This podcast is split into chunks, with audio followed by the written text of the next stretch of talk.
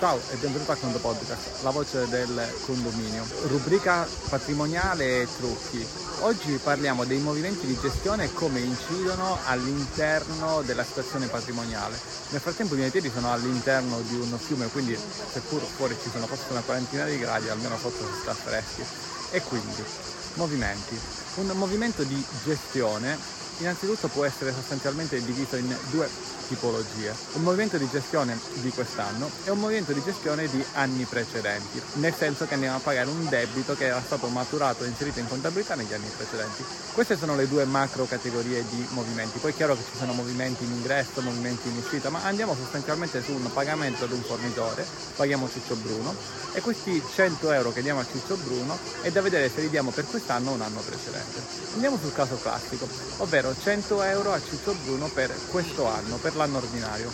Ora qui possiamo anche distinguere se si tratta di un esercizio ordinario oppure di un esercizio associato all'ordinario. Da un punto di vista di patrimoniale cambierà sostanzialmente l'etichetta, però a livello generale nulla cambia, ovvero etichetta, cioè eh, qualcosa che si potrebbe muovere nell'esercizio ordinario oppure nell'esercizio straordinario tal dei tali. Immaginiamo che sia un esercizio ordinario e quindi ci sono cento euro di movimento verso Ciccio Bruno. Immaginiamo innanzitutto di inserire questo movimento e non pagarlo subito, cioè pagarlo fra un attimo. Quindi inseriamo un movimento di cento euro e lo lasciamo sostanzialmente a debito, cioè il movimento non è stato pagato. Maturiamo un debito nei confronti di Ciccio proprio perché non lo stiamo pagando. E di conseguenza cosa aumenteranno? Nelle passività aumenteranno, nel lato destro della situazione patrimoniale aumenteranno le passività con cento euro verso un fornitore. Se inseriamo il fornitore, consiglio, eh, vediamo proprio for- verso il fornitore tal dei tali quando andremo a dettagliare nella stampa il patrimoniale. Quindi ci sono cento euro di debito, aumentano le passività, ma il patrimoniale se inseriamo un movimento non può muoversi solo da un lato e non dall'altro, cioè in verità può capitare, però il principio è non capita se le cose sono fatte bene. E di conseguenza se abbiamo cento euro di debito verso Ciccio abbiamo contestualmente cento euro di credito verso i condomini. Ora qui il ragionamento da fare è importante. Quando ci sono le rate condominiali da pagare, in quel momento per la situazione patrimoniale non abbiamo delle attività, cioè dei crediti che dobbiamo riscuotere dai condomini. I crediti che dobbiamo riscuotere dai condomini a livello patrimoniale maturano nel momento in cui inseriamo un movimento di gestione da pagare. Poi vediamo cosa succede con un movimento di gestione pagato. Il che significa che sì, i condomini devono dare le rate, ma in un certo senso, e ovviamente devono pagarle anche subito, cioè devono pagarle certamente entro scadenza, però il credito nei confronti dei condomini nasce nel momento in cui inseriamo il movimento di gestione, infatti cento euro nelle passività, cento euro nelle attività come credito verso condomini. Se l'esercizio è ordinario avremo i crediti nell'ordinario e la passività anche nell'ordinario. Se l'esercizio era un esercizio a parte, ad esempio l'esercizio fiume, non so, bonifica di un fiume che passa nel condominio, non ho idea, allora avremo in quell'esercizio specificatamente cento euro di passività e cento euro di attività. A un certo punto questo movimento lo paghiamo, quindi se lo paghiamo questa passività sparisce, le passività quindi diminuiscono di cento euro. E dove le andiamo a prendere? Dipende con cosa lo paghiamo. Per poter pagare il fornitore i condomini devono versare le rate, a questo punto verseranno cento euro di rate, immaginiamo che ci sia solo un condomino o due condomini che versano cinquanta euro a testa e di conseguenza noi non avremo più crediti verso condomini nelle attività, ma avremo i soldi in cassa. Con i soldi in cassa effettivamente tra un attimo potremo pagare il fornitore. Quindi se prima avevamo cento euro di debito verso il fornitore e cento euro di credito verso i condomini, nel momento in cui pagano cento euro di rata non avremo più cento euro di credito verso i condomini, ma avremo zero euro di credito verso i condomini e cento euro in cassa. È chiaro che poi il discorso è, fra virgolette, da un punto di vista di comprensione solo di analisi, cioè con gli occhi, ma non di difficoltà, più complicato nel momento in cui ci sono molti più movimenti, molti più condomini, ma poi semplicemente di cento euro sale e scende tutto quanto rispetto alla situazione che ci trovavamo. Il movimento lo paghiamo con una determinata cassa, ecco, i soldi che erano in quella cassa assolutamente diminuiscono, certamente non aumentano, non è un movimento in ingresso ma un movimento in uscita. Quindi le passività diminuiranno di cento euro, facciamo finta che erano millecento, arrivano a mille, nelle attività avevamo millecento, scenderanno a mille perché diminuirà la cassa. Quindi cento euro scendono le passività, cento euro scendono le attività, mentre prima inserendo il movimento cento euro erano salite in passività e cento euro erano salite in attività.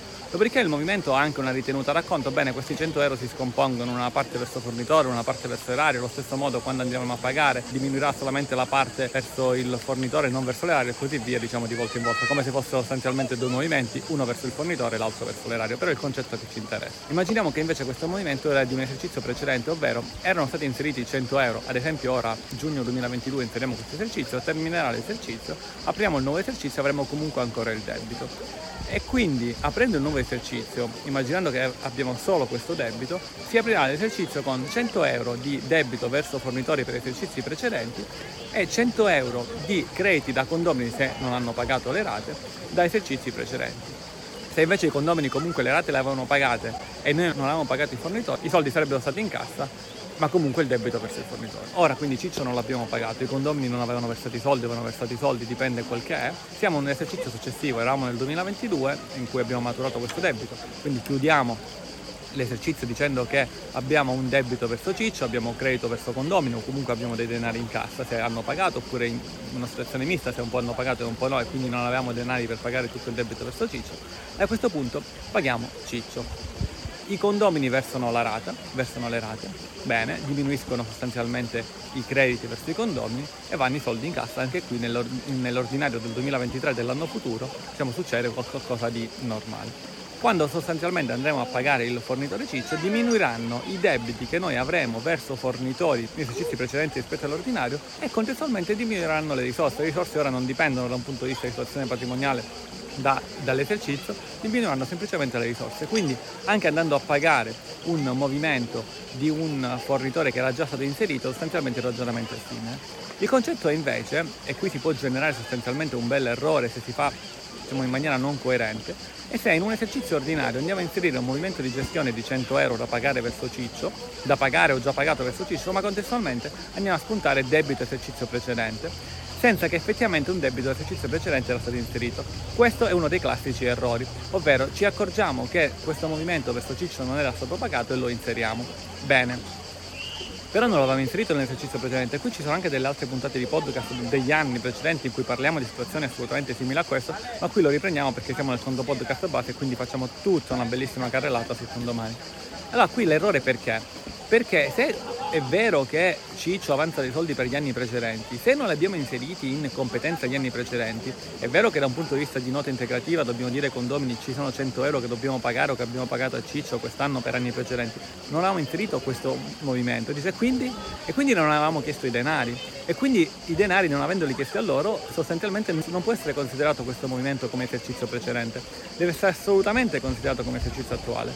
E allora dici, e perché ci fai spuntare questo? È vero, faccio spuntare questo qualora abbiamo ad esempio il duemilaventidue ancora aperto, andiamo a inserire lì il movimento verso Ciccio, ora la faccio semplice di fuori, di fuori di condomani, quindi inseriamo nell'esercizio precedente un movimento verso Ciccio e non lo paghiamo, andiamo nell'esercizio nuovo, in quello successivo, nell'ordine successivo, inseriamo lo stesso movimento, puntiamo debito precedente e sostanzialmente diciamo che è un debito, il debito padre è quello dell'esercizio precedente. A questo punto nell'ordinario aumenteranno i crediti verso condomini e i debiti verso fornitori e nel successivo ordinario dell'anno successivo, quando lo andremo a pagare, diminuiranno i soldi in cassa perché lo stiamo pagando e diminuirà il debito verso fornitori. Contestualmente comunque per poterlo fare i condomini da qualche parte o in un esercizio precedente o in quello successivo avranno dovuto pagare la rata. Bene, questa è una carrellata abbastanza completa per quanto riguarda i movimenti di gestione e come si comporta il patrimoniale a livello di attività e passività e quindi di crediti verso condomini nelle attività e contestualmente di risorse sempre nelle attività e di passività di debiti verso sostanzialmente fornitori ed eventualmente,